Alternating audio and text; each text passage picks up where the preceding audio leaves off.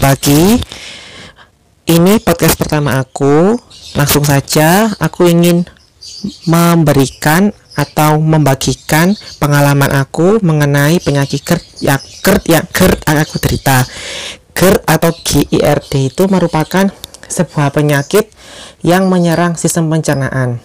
Nah, penyakit ini saya derita ketika awal kuliah dulu, ketika akhir kuliah dulu, maaf Ketika itu saya merasakan sesak nafas yang amat sangat dan disertai dengan mual dan ingin muntah.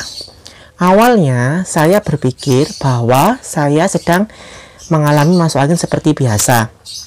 Tetapi ternyata ketika saya berkonsultasi ke dokter, dokter mengatakan bahwa saya menderita penyakit GERD atau lebih dikenal dengan penyakit reflux asam lambung. Berbeda dengan penyakit mah lainnya, penyakit ini cukup berbahaya sebenarnya karena asam lambung akan naik menuju kerongkongan. Nah, pertanyaannya, mengapa asam lambung bisa naik? Jawabannya adalah karena otot yang membatasi dinding lambung dengan kerongkongan itu mulai melemah. Akibatnya, ketika jumlah asam lambung yang berada di lambung naik banyak, maka dia akan naik menuju kerongkongan.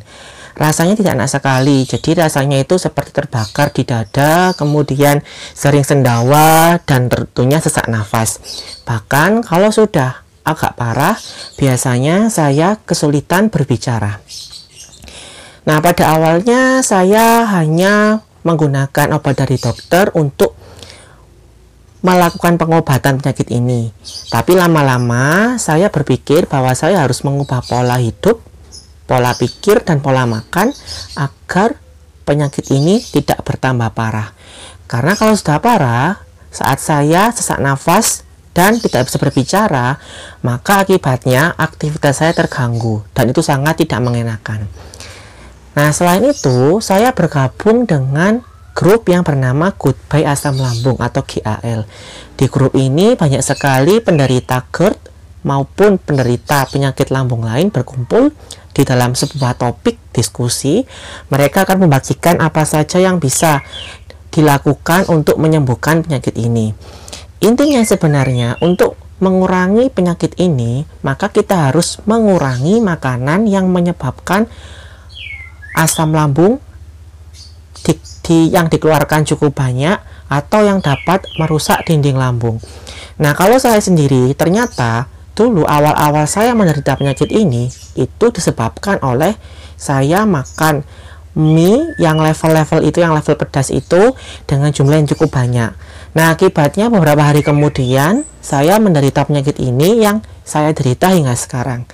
Saya saat itu saya tidak lagi mengkonsumsi mie ataupun mie instan terutama karena ketika saya mengonsumsi mie terutama mie instan maka jumlah asam lambung yang ada di lambung saya akan segera naik dan merusak klep antara lambung dan kerongkongan untuk lebih jelas mengenai penyakit ini sebenarnya penderita GERD itu disarankan untuk melakukan USG atau endoskopi.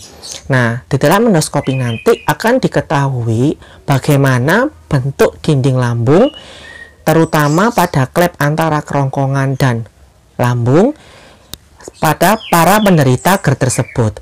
Dari beberapa hasil endoskopi yang dilakukan oleh rekan-rekan saya di grup tadi, rata-rata otot tersebut sudah mulai melemah dan terjadi kerusakan. Selain itu, ada beberapa kasus yang menyebabkan adanya sedikit lubang di sekitar klep tadi, biasanya disebabkan oleh bakteri Heliobacter pylori. Bakteri ini tumbuh subur ketika suasana atau keadaan lambung sangat asam. Ketika itu, dia akan lebih cepat untuk tumbuh berkembang sehingga menyebabkan kerusakan dinding lambung. Nah, selain pengobatan dokter, saat ini saya mulai melakukan terapi menggunakan propolis, sebuah cairan yang dari lebah ya, dari lebah yang saya minum setiap hari. Meskipun awal-awalnya rasa rasa tidak enak, tapi lama-lama dengan meminum ini, meminum propolis secara rutin, saya mulai jarang terserang GERD ini. Kalaupun saya terserang penyakit ini, biasanya saya sudah kecapean, stres, ataupun lupa memakan makanan yang pedas atau berbahan dasar mie. Nah, selain itu, agar penyakit ini bisa cepat sembuh atau mengurangi dampak penyakit ini, biasanya saya mengonsumsi yogurt. Kenapa yogurt? Karena di dalam yogurt itu terdapat beberapa bakteri, misalkan bakteri Lactobacillus yang sangat bagus untuk pencernaan. Adanya bakteri ini yang kita konsumsi dan masuk ke dalam lambung akan meminimalisir kemungkinan pertumbuhan bakteri H. pylori. Nah, akibatnya bakteri itu tidak bisa lagi tumbuh dengan baik. Selain itu, beberapa bakteri dalam yogurt juga baik untuk melapisi dinding lambung yang sempat tererosi atau tergerus akibat penyakit GERD ini. Selain itu tentunya dengan mengurangi stres dan olahraga menjadi salah satu kegiatan, salah satu hal yang harus dilakukan.